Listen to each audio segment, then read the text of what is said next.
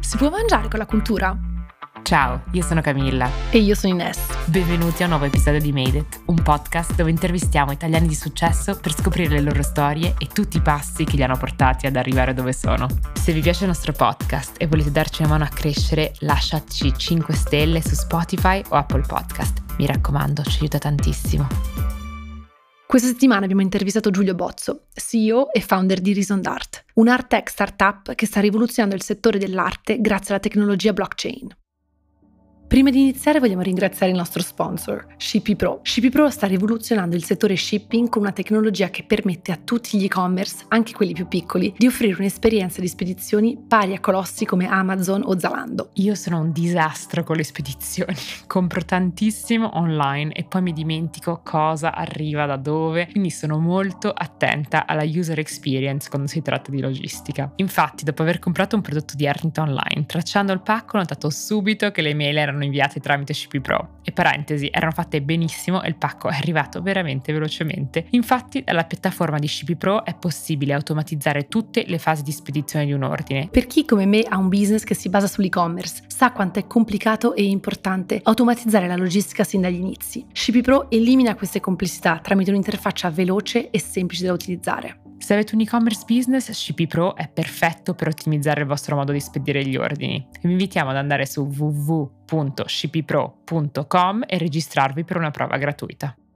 Da sempre affascinato dagli aspetti storici e filosofici dell'arte, Giulio si iscrive al corso di beni culturali all'Università di Genova. Quando ancora all'università dimostra il suo spirito imprenditoriale e organizza la sua prima mostra di arte digitale. Nel 2019 sente parlare per la prima volta di blockchain e NFT, non fungible tokens. E sono sicura che ne avete sentito parlare moltissimo anche voi, ma forse non avete capito cosa sono. Ma non vi preoccupate, Giulio ci racconta tutto durante questa intervista. Giulio infatti intuisce subito che queste tecnologie hanno un enorme enorme potenziale per il mondo dell'arte e sono in grado di creare un mercato tracciabile per le opere digitali, favorendo il collezionismo. Partendo da questo spunto, Giulio ci racconta la nascita di Reason d'Art, che oggi è la prima galleria italiana di opere di arte digitali certificate con NFT. A gennaio di quest'anno, Reason d'Art ha trasformato l'Arco della Pace a Milano in un'opera d'arte immersiva, facendolo diventare il primo monumento al mondo a entrare nel metaverso. Un mese fa, la startup ha anche lanciato Monuverse, un progetto che permetterà ad alcuni alcuni dei monumenti più riconosciuti del nostro pianeta di entrare nel metaverso ed essere visitati in un ambiente di virtual reality dedicato come se fosse reale. Giulio ci ricorda che siamo solo all'inizio di una rivoluzione dai risvolti ancora inesplorati, proprio come ai tempi del primo web, e che andrà a toccare molti aspetti della nostra vita in modo imprevedibile. In questo episodio ripercorriamo con Giulio la sua trasformazione da studioso di beni culturali a start-upper, tra bandi, MVP, costruzione del team e ricerca di fondi.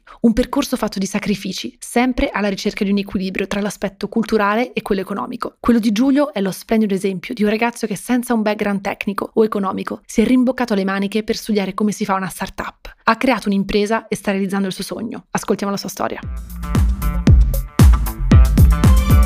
Allora Giulio, cominciamo con la tua passione che appunto è l'arte che ti ha portato dove sei adesso, ma per cominciare ci puoi raccontare come ti sei appassionato appunto al mondo dell'arte? È una passione per esempio che ti hanno trasmesso i tuoi genitori? Allora, la passione per l'arte non arriva dai miei genitori, o meglio, diciamo, mia mamma è sempre stata leggermente appassionata, e quindi mi, mi raccontava aneddoti della sua infanzia. I miei erano un'azienda agricola, quindi ovviamente totalmente fuori dal mondo, diciamo, dell'arte e della cultura. E mi sono appassionato all'arte eh, in quarta liceo. Prima vedevo, diciamo, le lezioni di storia dell'arte come, eh, diciamo, un, un, momento per studiare matematica e fisica dove non ero bravo e quindi, eh, diciamo, le utilizzavo un po' per, per ripassare. Poi, diciamo, un non so, come un fulmine a ciel sereno mi sono iniziato ad appassionare soprattutto all'arte contemporanea e, e da lì quindi diciamo è iniziata questa, questa, indagine che mi ha portato poi, finito il liceo, ad iscrivermi a beni culturali all'Università di Genova, pur sapendo che eh, però il classico pregiudizio no, che si ha nei confronti di questo tipo di facoltà dove non ci sarà un lavoro, no? quindi fai questo per passione ma poi eh, diciamo non, non trovi uno sbocco lavorativo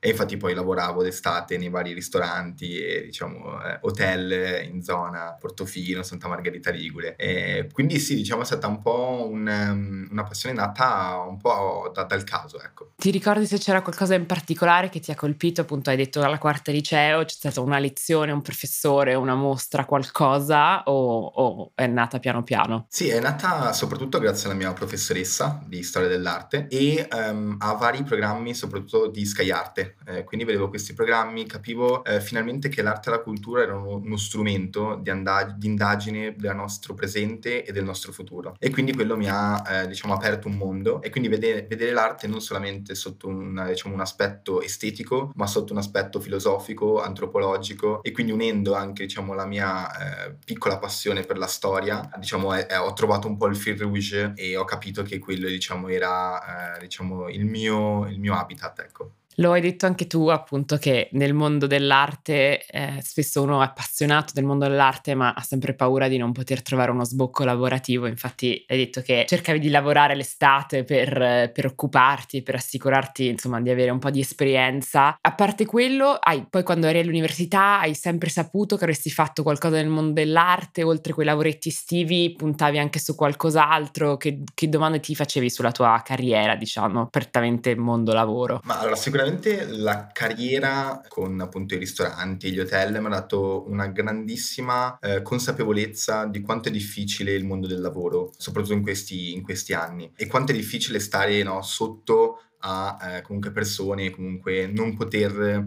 diciamo esprimere la, la, tua creatività, i tuoi pensieri. E quindi da lì, eh, appunto, mentre stavo studiando una sera, mentre ero appunto in questa casa a Genova insieme ai due miei migliori amici, ho diciamo mi è venuta in mente questa idea, questo concept di creare un, un luogo, un, brand di mostre di arte digitale che potessero diciamo eh, andare a eh, portare soprattutto le nuove generazioni ad appassionarsi al mondo dell'arte contemporanea contemporanea e a capire che l'arte digitale ha tutte delle eh, radici nelle avanguardie storiche. Eh, e quindi eh, sicuramente qua si è unita la passione eh, dell'arte con la volontà di dire qualcosa e di eh, promuovere una, una, tua, diciamo, eh, personalità, una tua idea e poter avere un impatto no? Nelle, diciamo, nel mondo e lasciare un segno quello era proprio lì, il, diciamo, la prima scintilla di Reason Dart di cui parleremo proprio tra un secondo. Hai nominato appunto l'arte digitale, che è una cosa che ti ha colpito quando sei entrato all'università, visto che ne parleremo abbastanza durante l'episodio perché è la tua passione ed è quello che ha portato Reason Dart ad esistere. Ci puoi dire al volo cos'è l'arte digitale, cosa vuol dire banalmente e appunto magari qualche parola in più su quello che ti ha colpito? Certo, allora l'arte digitale eh, nasce negli anni 60, quindi non è un fenomeno che nasce negli ultimi anni. Eh, prettamente sono artisti che lavorano con un medium diverso dal classico pennello, la classica scultura. Utilizzano quindi gli strumenti digitali eh, per creare appunto delle opere d'arte, quindi si passa dal banale Photoshop a dei collage digitali a diciamo eh, sperimentazioni più complicate come l'intelligenza artificiale, come la realtà virtuale, la realtà aumentata. Eh, quindi sicuramente eh, l'arte digitale è diventato qualcosa che non sta andando a eliminare l'arte fisica, come magari alle volte si, si pensa, eh, ma sta creando una corrente nuova, una corrente che eh, può dare eh, diciamo eh, possibilità agli artisti contemporanei eh, di appunto sperimentare e di lavorare con dei nuovi medium che aprono anche a nuovi eh, messaggi e a nuovi modi di poi fruire delle opere d'arte anche in maniera molto più interattiva e molto più diretta con il pubblico, quindi passando diciamo da una chiave passiva dello spettatore a una chiave attiva dove lo spettatore appunto diventa spettatore autore. Quindi sicuramente questo apre non solamente a uno spirito appunto estetico nuovo, ma proprio a un modo nuovo di fruire delle opere d'arte. Reason Art, che è la startup che hai creato, nasce proprio per valorizzare l'arte digitale. Ci hai parlato poco fa della mostra che, che hai creato quando eri all'università, ma ci puoi raccontare come hai organizzato questa tua prima mostra? Comunque eri all'università, eh, immagino con poco budget, con zero esperienza nel settore, quindi raccontaci un po', eh, riportaci un po' indietro. Sì, guarda, quando, quando ripenso a quei giorni mi sembra una vita fa, invece erano esattamente tre anni fa, perché a fine ottobre, inizio novembre, eh, appunto a Genova, a Palazzo Rosso, ho curato questa mostra eh, di eh, arte digitale che ho, ho contattato due artisti, eh, un artista di Napoli e un artista eh, brasiliano di Sao Paulo, e ho confrontato le loro opere con opere del surrealismo storico, proprio per creare quel balance tra tradizione e innovazione e proprio per dare uno spirito, uno spirito critico eh, al tutto e diciamo è stata un'esperienza un po' un gioco per me. L'ho presa un po' come una specie di autotirocinio che l'università non mi ha fatto fare, ma me lo sono fatto io da solo sostanzialmente. Quindi sì, io sono, ero completamente da solo eh, e ho fatto tutta la parte diciamo di eh, appunto curatela, la parte invece di comunicazione. Eh, ovviamente ho messo del capitale mio eh, che poi diciamo è stato recuperato, quindi sono andato diciamo ho trovato il break even anche se non sapevo cosa fosse il break even all'epoca, ma l'avevo trovato in quell'occasione eh, tramite appunto la vendita diciamo dei poster e delle opere che appunto erano poi in vendita, ovviamente non quelle del surrealismo ma quelle degli artisti eh, contemporanei. E lì ho creato anche uh, un libro, un catalogo che è stato poi pubblicato, eh, perché ovviamente poi parlando di questo progetto ho coinvolto determinate persone che si sono interessate, quindi mi hanno dato poi ovviamente una, una grossa mano. Però sì, qua diciamo che torna un po' l'aspetto che dicevo prima, l'unione tra una visione, un'idea e uno spirito comunque imprenditoriale editoriale, perché diciamo le due cose eh, secondo me non possono prescindere, ma in qualsiasi ambito, eh, soprattutto ovviamente stiamo parlando dell'arte e della cultura, quindi i classici pregiudizi no? che con la cultura non si mangia, eh, secondo me questo eh, sta un po' cambiando con la visione del, soprattutto noi nuove generazioni stiamo cercando di trovare il quadro e il bilanciamento tra l'aspetto eh, diciamo eh, culturale e l'aspetto economico e quindi trovare appunto questo, questo equilibrio, che, che, è un po' diciamo il mio mantra, cioè media stat virtus è mio mantra un po' in tutte le cose, non, non, non mi piacciono gli estremismi tutto, quindi, quindi sì, è stata un'esperienza molto, molto, molto, molto interessante e ha aperto poi le porte verso poi il, il, lo studiare questo nuovo mondo invece di blockchain e NFT. E infatti adesso andiamo a parlare proprio di quello, infatti completamente casualmente dopo aver organizzato questa mostra, durante un intervento sentì parlare per la prima volta di NFT. Hai capito subito che sarebbe stato un tema interessante per te e mentre ce lo racconti ci spieghi anche cos'è un NFT perché penso che in tantissimi sentono parlare però magari non tutti hanno esattamente capito che, di cosa si tratta. Assolutamente sì, quindi facciamo un piccolo, in brevissimo cosa sono gli NFT. Allora, pensate all'infrastruttura che è la blockchain, quindi queste catene di blocchi dove in ogni blocco ci sono delle informazioni informazioni che vengono validate per poi costruire appunto questa catena dove ci sono queste informazioni che sono tracciabili, trasparenti e appunto immutabili. Quindi attraverso questa diciamo infrastruttura che ovviamente eh, diciamo fa parte di tutto il mondo delle criptovalute, eh, c'è la possibilità invece di andare a autenticare un file digitale. Quindi pensiamo a quando noi facciamo un file Word, un PDF, ovviamente questo è duplicabile e replicabile. Attraverso gli NFT invece possiamo rendere questo file unico e raro e quindi apre le porte nel mondo del dell'arte digitale a tutto quello che è il collezionismo, che era qualcosa che invece non era stato, diciamo, preso troppo in considerazione dal mercato dell'arte tradizionale, perché ovviamente c'era questa difficoltà di autenticare eh, il, il file quindi il bene, l'asset. Quindi gli artisti digitali fino a pochi anni fa lavoravano prettamente su commissioni eh, che i brand appunto ehm, facevano perché appunto i brand andavano a contattare gli artisti digitali per creare delle campagne pubblicitarie sostanzialmente. Gli NFT quindi ti rendono, danno la possibilità di eliminare sicuramente uno dei grandi problemi del mercato dell'arte, che è quello dell'autenticità eh, di un file e di un'opera d'arte. Più del 50% delle opere tradizionali sono, sono, false, quindi è un dato veramente enorme. E poi ovviamente creare un mercato eh, trasparente e tracciabile, eh, soprattutto nel mercato secondario, quindi quando l'opera viene venduta al primo collezionista e quando il collezionista la rivende, di solito c'è tutto quello che è il nero no, del mondo dell'arte, quindi io vendo una, un, il quadro che ho comprato a te e ovviamente le royalties all'artista non arrivano. Invece attraverso questo sistema l'artista trattiene il 10% delle, delle royalties, quindi sicuramente innanzitutto va a rivoluzionare il settore dell'arte e poi va a introdurre quello che sono invece gli artisti digitali contemporanei. Diciamo la potenzialità degli NFT è una goccia in un oceano che è il, il cambiamento da Web 2 a Web 3 e quindi va a considerare tutto, que- tutto, quello che è il mondo delle criptovalute, degli smart contract, eh, delle DAO, della finanza decentralizzata, degli ecosistemi play to earn, cioè un cambio veramente del metaverso, ovviamente, quindi il cambio proprio eh, di eh, paradigma delle nostre vite. Eh, quindi questo sicuramente è un piccolo inciso, però che è fondamentale sempre eh, eh, fare. E nel mio caso sì, ho scoperto questo mondo degli NFT, della,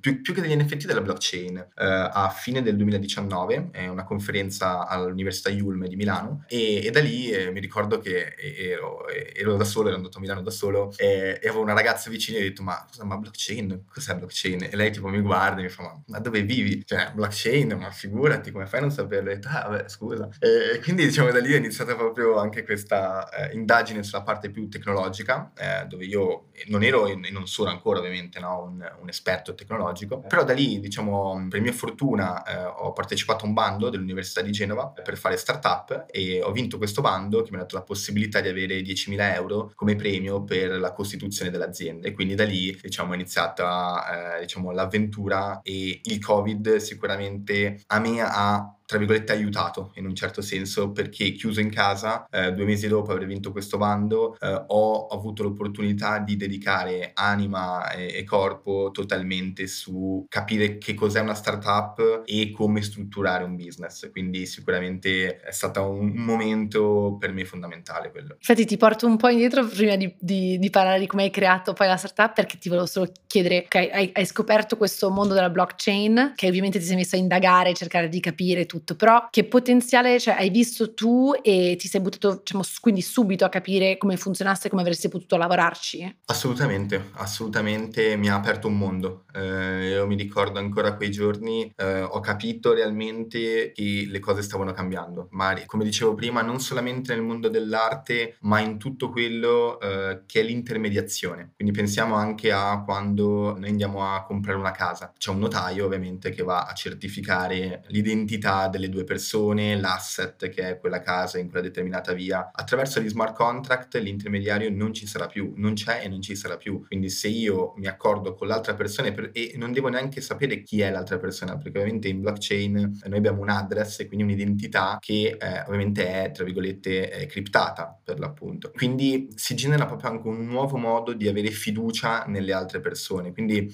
la cosa che a me interessa di questa tecnologia eh, è soprattutto l'aspetto più antropologico antropologico e filosofico e di come andare a costruire eh, una rivoluzione più che altro culturale. Eh, purtroppo ad oggi questo mondo viene visto negativamente o positivamente, dipende ovviamente dalle persone, quello è molto soggettivo, eh, però la cosa che mi dispiace è che viene vista solamente l'aspetto finanziario e tecnologico e mai l'aspetto invece più umano, di, co- di come la tecnologia può aiutarci a migliorare e a costruire un futuro eh, nuovo. Sì, infatti siamo in questa rivoluzione di cui insomma, hai appena parlato da Web 2 a, da Web 2 a Web 3 che tantissimi non capiscono e poi penso che quello che sta succedendo è che tutti mettono insieme, cioè c'è la tecnologia blockchain e poi ci sono ovviamente le cripto, poi ci sono gli NFT e tutti vanno un po' tutti insieme per le persone che non capiscono ovviamente e quindi poi le critiche magari se le, i bitcoin vanno male o insomma le, le cryptocurrency vanno male si, si, mette tutto insieme dicendo che queste cose non so, non, sono, non, non, potranno durare nel futuro, non lo so. Ovviamente sono cose ben diverse, ce le hai spiegate, però tu come navighi queste diciamo, continue critiche, domande che ci sono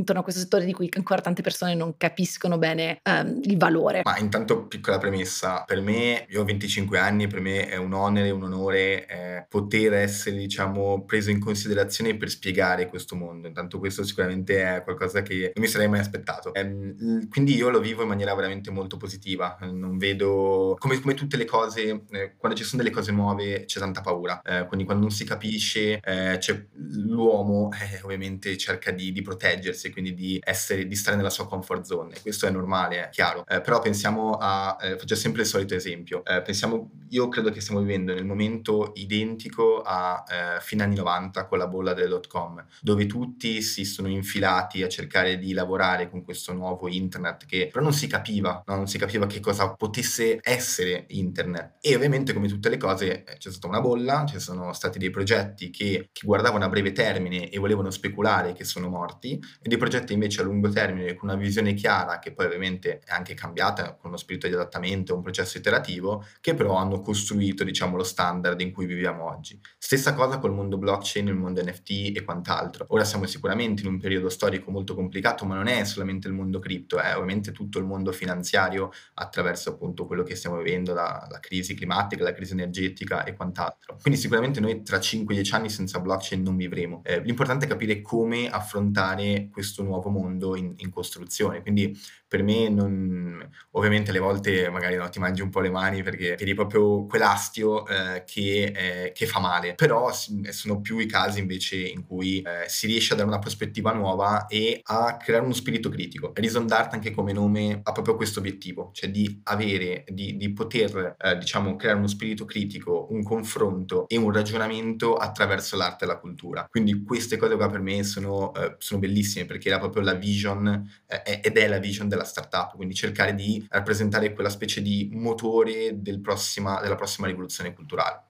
Camilla, che ne dici di fare una piccola pausa per far scoprire Fisco Zen ai nostri ascoltatori? Se avete la partita IVA o volete aprirla per lanciare un progetto imprenditoriale, questo messaggio fa il caso vostro. Fisco Zen vi può aiutare a superare gli ostacoli della burocrazia, così potete concentrarvi sulla cosa più importante, far crescere la vostra azienda. Sappiamo tutti che la burocrazia non è semplice, porta via tempo e denaro che andrebbero dedicati al proprio progetto. Usando il loro servizio avrete accesso a un consulente fiscale specializzato che sarà disponibile al telefono e in chat e si occuperà della vostra partita IVA dall'apertura dell'attività fino alla dichiarazione dei redditi, dando consigli su tasse e contributi. Se avessi scoperto Fisco Zen prima per la mia partita IVA sarebbe stato tutto più semplice. Fisco Zen ha deciso di offrire ai nostri ascoltatori una consulenza gratuita con uno dei loro consulenti fiscali che potrà rispondere a tutte le vostre domande o dubbi sulla partita IVA e sul servizio. Vi basterà cliccare sul link in descrizione di questo episodio per prenotare la vostra consulenza gratuita. Se poi deciderete di aprire la partita IVA con loro avrete anche 50 euro di sconto sul canone primo anno, grazie al codice MADEIT50A. Come al solito trovate tutte le informazioni in descrizione.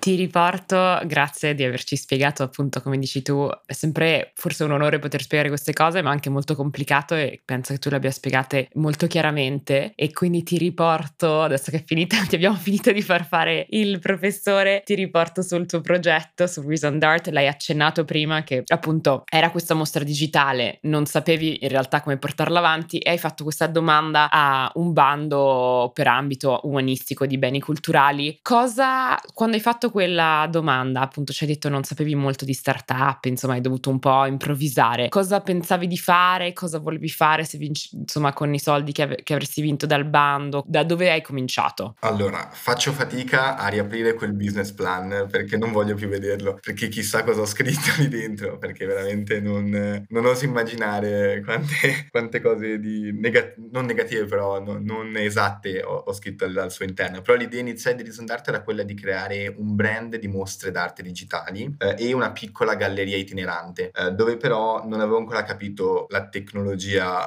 co- come entrasse dentro questo mondo. Quindi ovviamente ho usato un po' di buzzword e ho cercato di condire il tutto. Una cosa ci tengo a sottolineare, la vision della startup è sempre rimasta la stessa e, eh, e rimarrà sempre la stessa. Il modo invece in cui tu vai a creare dei prodotti e dei business model invece deve essere ovviamente, de- si deve adattare al al momento storico, al mercato, al target e a tutte diciamo, eh, le, ehm, diciamo, queste caratteristiche. Quindi eh, io non sono un purista eh, dell'idea che deve essere la stessa a livello proprio di prodotto, ma di visione. Eh, quindi diciamo che eh, il cambiamento per me è qualcosa che rappresenta un, un'intelligenza, eh, non un qualcosa che invece eh, possa essere negativo e quindi non hai la visione chiara, non sai eh, dove andare, che cosa fare. Quello anche necessario in una startup perché appunto le cose come vedremo cambiano mille volte. Ti voglio portare a parlare di due incontri molto importanti per eh, poi la crescita di Reason Dart una alla volta. Il primo è del tuo primo co-founder, a questo punto eri solamente insomma tu con la tua idea, i tuoi 10.000 euro e l'idea di fare una startup senza ben aver capito cosa fosse una startup, ci racconti appunto come hai conosciuto il tuo co-founder e se e come è cambiato il progetto una volta che, che, che l'hai conosciuto. Sì, diciamo che il, quell'incontro è stato fondamentale, ovviamente. Io avevo un anno di tempo per costituire la startup e prendere questi fondi, quindi avevo vinto a gennaio del 2020 e dentro gennaio del 2021 eh, avrei dovuto costituire la startup. Eh, eh, fine estate, ad agosto del 2020, ho conosciuto Andrea eh, Marek, che appunto è il mio, il mio co-founder a Genova, e lui ha studiato invece economia eh, in Bocconi, eh, con una specialistica alla Keio di Tokyo, e lui era in un momento di vita in cui stava appunto chiudendo la sua carriera universitaria e si voleva, diciamo, eh, voleva affrontare il mondo delle start-up, eh, non tanto magari entrare nelle classiche aziende per, per, scalare poi internamente, ma proprio creare qualcosa di nuovo. Quindi sicuramente questa, diciamo, sua predisposizione è stata eh, fondamentale per trovarci dapprima da un livello umano e poi ovviamente da un livello, diciamo, più eh, lavorativo. La cosa interessante per noi è, che è stata che per nostra fortuna in quelle settimane avevo vinto una, ehm, eh, una partecipazione gratuita a un programma di incubazione online di Glow Nectia, ehm, che appunto era divisa in due mesi, da settembre a novembre, con delle lezioni e poi al sabato invece c'era diciamo eh, la revisione dei compiti eh, che affidavano le startup. Quindi il momento era perfetto anche per testare eh, in maniera molto pratica un, un, il lavoro che potevamo fare insieme. Quindi questa cosa ci ha portato a lavorare non in maniera no, indipendente, dove sicuramente è molto complicato, ma con diciamo degli, dei mentor che ci, che ci seguissero. E, e, lì diciamo è stato, eh, è stato fondamentale perché mh, ha risolto diciamo dei dubbi eh, che avevo io inizialmente, poi piano piano conoscendoci sempre di più eh, siamo diventati un po' come marito e moglie in un certo senso, perché ovviamente dove eh, non arriva uno arriva l'altro e quindi c'è un bilanciamento veramente eh, assurdo, quindi magari quando uno è in completo down eh, l'altro lo tira su o quando uno non vede, ha, magari ha messo il paraocchi per n motivi, eh, l'altra persona glielo toglie. Poi c'è stata un'altra, un'altra cosa importante che è successa appunto negli inizi di Reason Dart che è, adesso mi faccio una parentesi per dire che secondo me sei uno molto attento e studioso, quindi hai voluto anche studiare veramente cosa vuol dire fare una startup e quindi ti sei iscritto a un corso, lo Yulm, proprio un corso sulle startup. Perché ti sei iscritto? Perché ovviamente non è necessario forse fare un corso sulle startup, però forse lo chiedo a te, è stato un corso utile e se non altro sì, perché un'altra persona molto importante eh, che poi farà parte di Reason Dart l'hai conosciuta proprio grazie a questo corso. Assolutamente sì, è stata un'esperienza incredibile, eh, nel senso che um, ho visto, io mi stavo laureando in triennale nel frattempo, nel 2020, e appunto mi volevo iscrivere in una laurea magistrale molto più attenta e focalizzata sul management del mondo dell'arte, quindi unire economia e arte. E appunto ho visto questo corso alla Yulm a Milano, Arte, Valorizzazione e Mercato, eh, dove c'era appunto un corso che era Startup per l'arte, quindi quando l'ho letto ho detto vabbè, cioè, questo è, è, è, il mio, non posso non, non, iscrivermi, non iscrivermi lì. E l- diciamo un po' la, la faccia tosta eh, mia è stata quella anche di scrivere diciamo, al professore che è Angelo Miglietta eh, prima dell'inizio del, del semestre, eh, per fortuna era vicino a casa mia eh, in Liguria e quindi ci siamo visti e da lì si è, eh, si è innescato anche un rapporto eh, del primo, men- del, primo vero mentor, del primo vero advisor che appunto seguisse e consigliasse i, i, i passi della, della startup. Angelo Miglietta poi mi ha presentato un altro professore della Yulm che è Stefano Ceci eh, che è diventato... Um, veramente il terzo co-founder.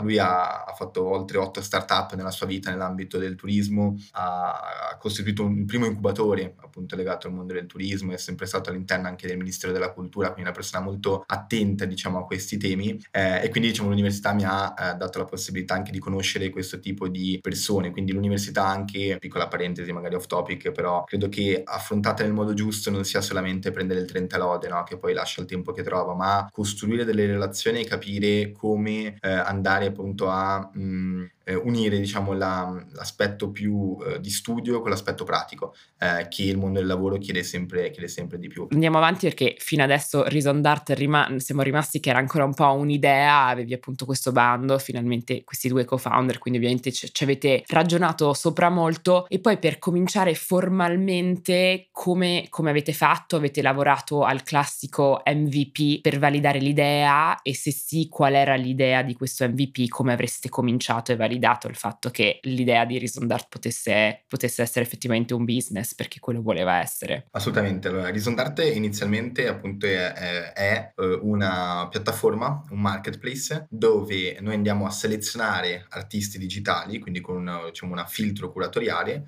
andiamo a creare delle mostre fisiche per dare valore culturale alle opere d'arte proposte, queste opere d'arte poi vengono certificate tramite NFT e quindi potenzialmente eh, acquisite appunto da un collector o da, chi, da, chiunque, eh, da chiunque, voglia. Eh, il tutto ovviamente su una, un sito, quindi ovviamente una vetrina, eh, che ha diciamo nel back-end tutta la parte ovviamente di blockchain eh, che è la parte ovviamente più, più, complicata, come potete immaginare. Quindi diciamo abbiamo lavorato molto sul eh, concept della, della, galleria d'arte, perché alla fine è una galleria d'arte, digitale ovviamente, e il 10 di giugno del 2021 abbiamo organizzato il primo evento di, di Reason d'Art, dove appunto c'era questa mostra sugli schermi delle edicole di Milano, quindi erano 30 edicole di Milano e su questi schermi appunto erano proiettate nell'arco della giornata tre opere d'arte digitali. Diciamo che questa MVP è stato, queste tre opere ovviamente erano eh, poi in vendita sulla, sulla piattaforma e acquistabili tramite NFT. Il problema vero è che eh, diciamo eh, non avevamo ancora una mh, mm, infrastruttura anche di team eh, forte e il nostro diciamo primo CTO tra virgolette non ha deliberato eh, sostanzialmente la costruzione del, del, marketplace dell'infrastruttura tecnologica e quindi noi ci siamo trovati esattamente eh, l'8 giugno la sera dell'8 giugno in cui dovevamo fare la, la, prova della demo che era stata rinviata ovviamente no, da, da settimane e settimane per eh, scuse varie,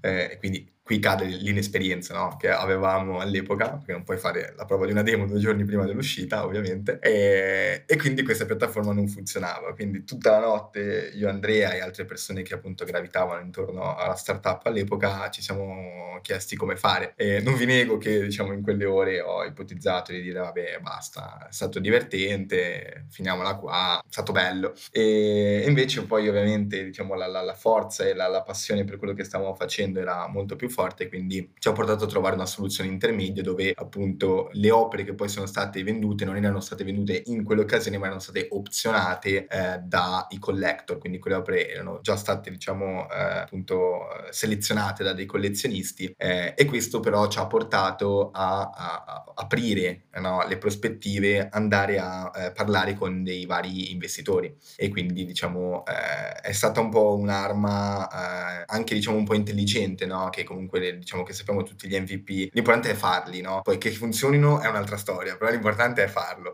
quindi quello è, è fondamentale.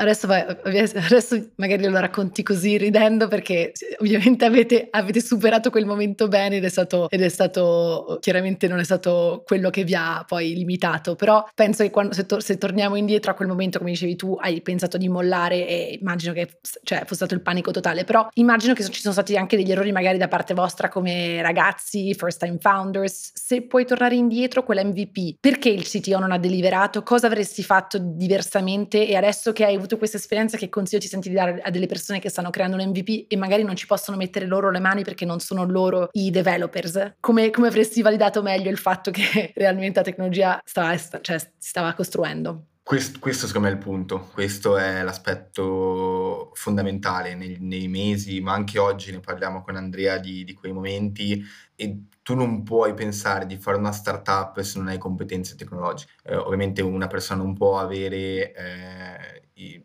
tutte le, le, carte in mano, quindi io sono più specializzato nel mondo dell'arte, Andrea nel mondo più finanziario, però ci deve essere per forza tra i founder una persona che sia eh, esperta di, del mondo tecnologico, perché sennò eh, tutto si basa su quello. Eh, e ovviamente puoi avere la visione più bella del mondo, ma se poi il prodotto eh, non funziona, eh, allora non, non si può fare niente.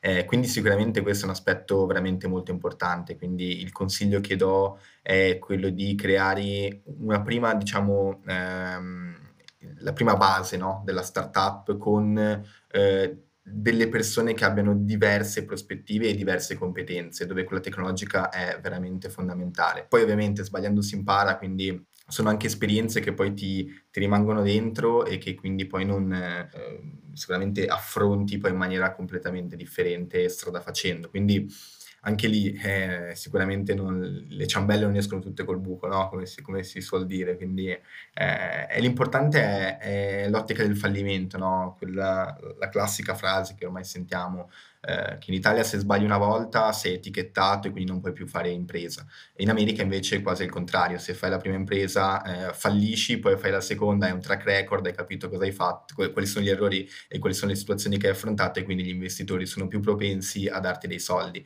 Eh, quindi in effetti anche poi sbattere la testa contro il muro è, è importante, quindi eh, ci vuole il giusto balance come in tutte le cose. Sì, infatti cerchiamo di promuovere il fallimento in questo podcast come diciamo step necessario per la crescita e per il successo, tra l'altro, perché quasi tutti hanno costruito il loro successo imparando da piccoli fallimenti e, fac- e non, si- non, facendosi abbattere. Parlando e continuando su momenti difficili, ce ne sono stati ovviamente altri e quando si fa startup ce ne sono sempre, però ce ne sono, ci sono persone che ne affrontano di più difficili. Voi eh, avete dovuto affrontare quest'altra grossa batosta, diciamo, perché dopo aver validato l'MVP eh, mi sembra che eravate molto eh, vicini a chiudere eh, un commitment da un fondo che vi avrebbe dato 500 100.000 euro, ma che poi questo fondo pochi giorni prima ha chiuso e vi ha lasciato senza i soldi che avrebbe dovuto darvi.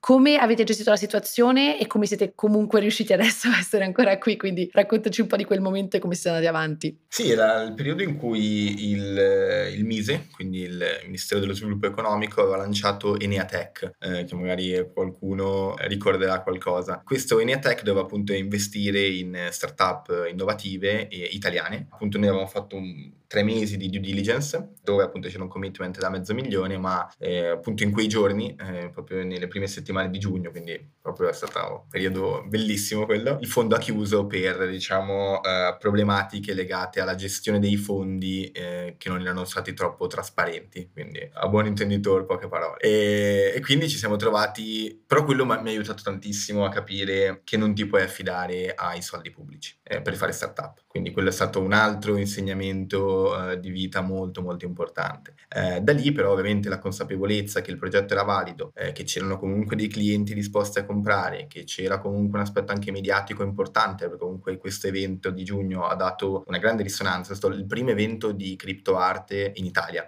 e poi da lì c'è stato il boom con tutte le altre diciamo eh, entità eh, quindi sicuramente siamo stati un po' i first mover no? di questo settore in Italia eh, e quindi ovviamente anche attraverso diciamo i nostri advisor eh, abbiamo, siamo riusciti a eh, intercettare eh, Rosario Bifulco che è stato il primo investitore nella, nella startup lui è un business angel dove investe soprattutto in startup healthcare ma è un grande appassionato di arte è un collezionista molto molto importante del presidente di Finarte che è una delle delle case d'aste più importanti in Italia. Quindi abbiamo iniziato a parlare con, con lui. Nel frattempo si è chiuso il cerchio di Grow Nectia, quindi quel incubatore di cui parlavo quando ho conosciuto Andrea, e c'è stato il Demo Day a fine giugno, dove il buon Marco Riccio di El Venture ci ha appunto contattato, quindi era lì in, in ascolto nel Demo Day, ci ha contattato e quindi abbiamo mh, fatto un round, un, il pre-seed, a settembre del 2021 con appunto l'ingresso di Rosario Bifulco e di El Venture, che è uno dei principali fondi eh, diciamo italiani legati a startup early stage,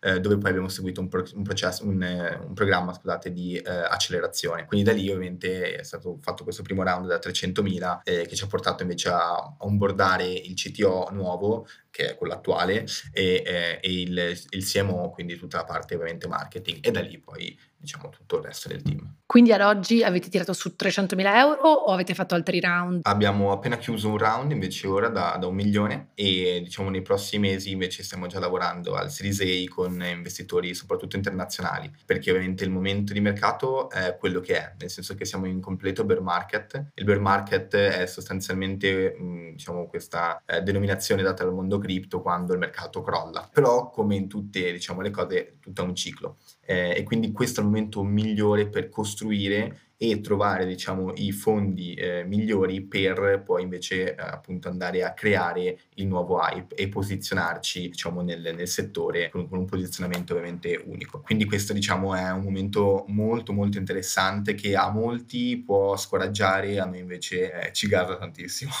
Bene, bene, sì, perché è un momento difficile. Chiaramente abbiamo vissuto un 2021 iperpositivo per le startup con valuation altissime, si potevano tirare su soldi. In Italia, non, non quanto in America, America, però in America si tiravano su delle, delle cifre incredibili, abbiamo visto delle valuation allucinanti, chiaramente non solo per le cripto, ma tutti si sono un attimo ri, riposizionati. Eh, invece a livello di idea, quindi cioè di, di, di, startup, di dove siete adesso, cioè a che punto siete e cosa ti emoziona di più di quello, della società che avete creato? Allora, noi in, siamo partiti con questa, con un'unica linea di business che era appunto la galleria. Negli ultimi mesi abbiamo unito altre due eh, business unit. Una sono le collaborazioni con i brand, quindi noi andiamo a intercettare diciamo il need comunicativo di alcuni brand. Abbiamo fatto delle operazioni due con Bulgari, una con Adidas Original, una con Pasquavini, dove appunto noi andiamo a eh, creare delle campagne comunicative e pubblicitarie attraverso gli artisti digitali e attraverso ovviamente l'innovazione del Web3 e la tokenizzazione poi di questi asset. Quindi diciamo una, una tra virgolette semplice agenzia creativa che ovviamente non è qualcosa di scalabile ma che ci dà un grande un buon ritorno economico e un buon ritorno anche di posizionamento. Quindi è diciamo un po' il compromesso attuale per diciamo risolvere anche i problemi legati al bear market della galleria. Nel frattempo però abbiamo anche eh, ideato un nuovo concept che è Monuverse che ha l'obiettivo di portare i monumenti e i beni culturali in generale eh, all'interno del Web3, quindi metaverso, NFT e quant'altro, rivisitati dagli artisti digitali. Quindi noi in sostanza, in tre parole, che cosa facciamo? Noi andiamo a eh, creare un'esperienza fisica su un monumento. Noi abbiamo fatto un'operazione all'Arco della Pace a fine del 2021 dove è stata proiettata un'opera d'arte digitale eh, sulla, appunto, sull'intera superficie del monumento. E lo step 2, quello che stiamo facendo appunto ora, è creare un'esperienza un'esperienza virtuale in cui rivedere l'esperienza fisica, creare una community Web3 soprattutto sui canali Twitter e Discord, eh, dove si creano le community appunto legate al mondo NFT, e poi andare a vendere eh, gli NFT dell'Arco della Pace, non uno di uno, ma un progetto tra virgolette collectible, dove i collectible sono eh, legati soprattutto al mondo delle scimmiette, quindi le board ape, no? sicuramente eh, avrete visto no? queste, queste, scimmiette collezionabili, eh, che sono più però un'ottica di gaming e di entertainment. Noi invece stiamo portando un'ottica invece più legata al mondo delle edutainment, quindi portare education più gamification. Ovviamente ci sono tutte queste cose bellissime che stanno succedendo con Reason and Art di cui ci hai appena parlato, però a livello personale tu come imprenditori come ti senti? Ovviamente sono, ce l'hai detto, dalla prima idea, sono passati solo tre anni, ovviamente avete coperto tantissima strada. Cosa, cosa ti motiva e cosa ti va voglia di andare avanti con questo progetto e, e con la tua esperienza da imprenditore in generale? Per essere completamente onesto, ovviamente è una vita molto complicata. Questo è sicuramente da mettere sul piatto perché il lavoro, soprattutto quando eh, inizia ad avere investitori, inizia a raccogliere comunque milioni, perché comunque in effetti poi quando ci ragioni dici ci sono delle persone, dei fondi che hanno investito milioni di euro sulla tua idea e sul tuo progetto e quindi ti senti anche comunque responsabile. Ovviamente è capitale di rischio quindi non, non hai no, il peso di dover ridare questi soldi, però ovviamente è un aspetto etico che è veramente molto importante. Quindi sicuramente questo unito a eh, una corsa all'oro, perché la corsa all'oro al mondo web 3 eh, è oggi, non, è, non, era ieri, non è domani, è, sono questi mesi, sono questi anni dove puoi veramente costruire qualcosa di unico eh, e quindi non vuoi farti scappare l'opportunità, no? essendo posizionato in un certo modo, essendo che stai facendo delle operazioni fatte bene, con intelligenza, non vuoi perdere il treno. Dall'altro lato ovviamente le rinunce sono tante, quindi dagli eh, amici alle relazioni, eh, all'uscire la sera ovviamente molto meno perché comunque sei umano e quindi cioè, sei stanco e devi anche recuperare. È molto complicato ovviamente, no? quindi qua mh, sicuramente l'aspetto anche psicologico è, è, fondamentale e purtroppo in Italia è qualcosa che viene eh, poco considerato. Io credo che ci siano diciamo una scala eh, dove eh, diciamo no, l'amore all'ultimo posto, cioè è, nel, è, al top, sotto c'è il lavoro. Però in questa scala non, non ci sono i sogni. I sogni sono qualcosa che sono fuori da, da una scala. E, e, per me questo è un sogno, realizzare un sogno, non è realizzarmi lavorativamente, non è l'ansia di dire faccio exit perché così poi faccio altre mille startup. Cioè, ovviamente non sono ipocrita e l'aspetto economico è fondamentale, importante, è ovvio questo. Eh, però non è la classica startup in cui vuoi eh, crescere per poi vendere e poi dedicarti a un'altra. Qua si parla proprio di un'ottica di dire una creazione proprio che, che ti parte dal cuore e che quindi è come fosse un bambino, no? sostanzialmente. E quindi è ovvio che eh, devi trovare anche i, i, i giusti compromessi sapendo ovviamente, essendo consapevole del fatto che non puoi farlo per troppo tempo, se no eh, rischi di, di, di, di mandare, eh, mandare, in frantumi tutto quello che hai creato, sia lavorativamente che eh, relazionalmente, se si dice in italiano, eh, con amici e, e, relazioni appunto emotive. Certo, è, è una, mi fa piacere che ne hai parlato perché è un altro tema di cui parliamo spesso, è l'importanza di bilanciare tutte le cose e tante storie che si sentono di appunto imprenditori che vanno in burnout, come si dice, dice, quando stai lavorando troppo e non stai dando attenzione al resto della tua vita, anche se è il sogno della tua vita costruire questa azienda, ovviamente ci sono dei, dei, dei limiti umani che uno raggiunge e quindi è importantissimo anche parlarne e capire che ci sono dei momenti veramente tosti e che li affrontano molti imprenditori e ci sono anche momenti da quali non si esce facilmente e c'è sempre bisogno di confrontarsi e parlarne con altre persone. E appunto ci dicevi che quello che ti porta avanti è un po' questo sogno. Ci puoi descrivere un po' meglio cos'è il sogno, cos'è la passione che porta avanti questo progetto? Il sogno è sostanzialmente quello di riuscire attraverso l'arte e la cultura di creare una nuova mentalità, soprattutto nelle nuove generazioni, capire di affrontare il futuro in maniera più consapevole eh, per costruire appunto una società che sia inclusiva, bella e sostenibile. Questo è il sogno di Reason d'Arte, quindi quello appunto di promuovere una consapevolezza e una propria eh, un'autenticità di ogni singolo, di ogni singola persona utilizzando l'arte e la cultura. Questo è diciamo la, l'aspetto eh, principale eh, di quello che, che, ci porta avanti, che ci spinge a fare. Eh, e sicuramente eh, ad oggi abbiamo avuto dei grandissimi riscontri e, e tutto questo ti dà no, l'infa vitale per andare avanti e sapendo che ovviamente poi il traino anche no, economico ti può far raggiungere diciamo, la massa adoption e quindi agevolare questo tuo messaggio diciamo più culturale. Siamo arrivati alla fine della nostra intervista e ti facciamo la nostra famosa ultima domanda e che in questo mondo secondo noi è molto importante, è in che modo la tua italianità ti ha aiutato nel tuo percorso? Eh, diciamo che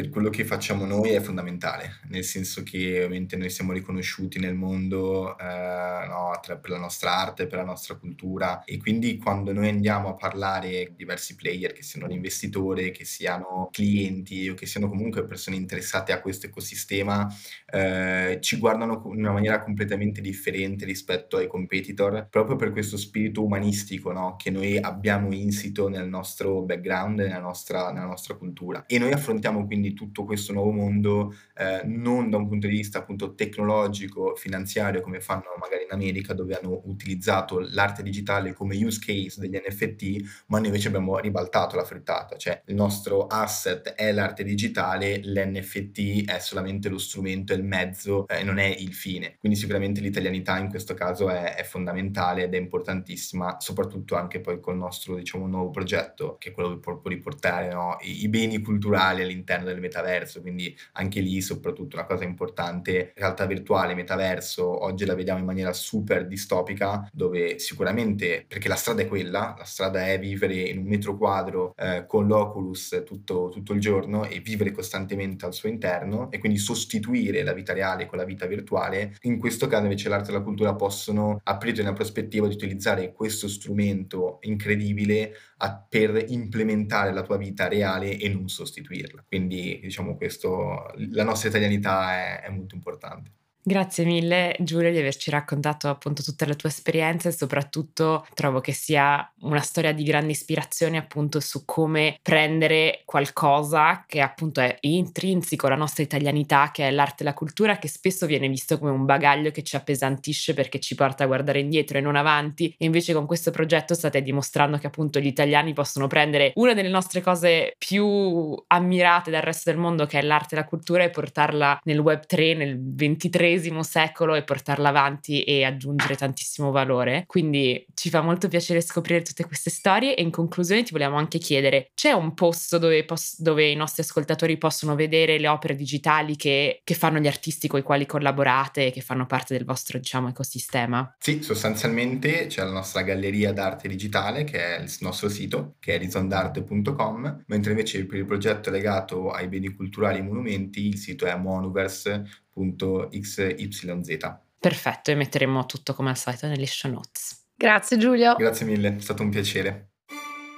Grazie mille di averci ascoltate e mi raccomando, non dimenticate di iscrivervi al nostro podcast ovunque ci ascoltiate per non perdere nessuna puntata. Se ci volete dare una mano a crescere, lasciateci 5 stelle o una recensione su Apple Podcast. Ci aiuta a fare scoprire il podcast a nuovi ascoltatori e continuate a condividere Made It con i vostri amici, colleghi, parenti. Ci potete seguire su Instagram at madeit.podcast e su LinkedIn cercando Made It Podcast, dove condividiamo anche tanti contenuti esclusivi. Vogliamo ringraziare Sami Bianchi, nostro sound editor, e Guglielmo per aver composto il nostro jingle.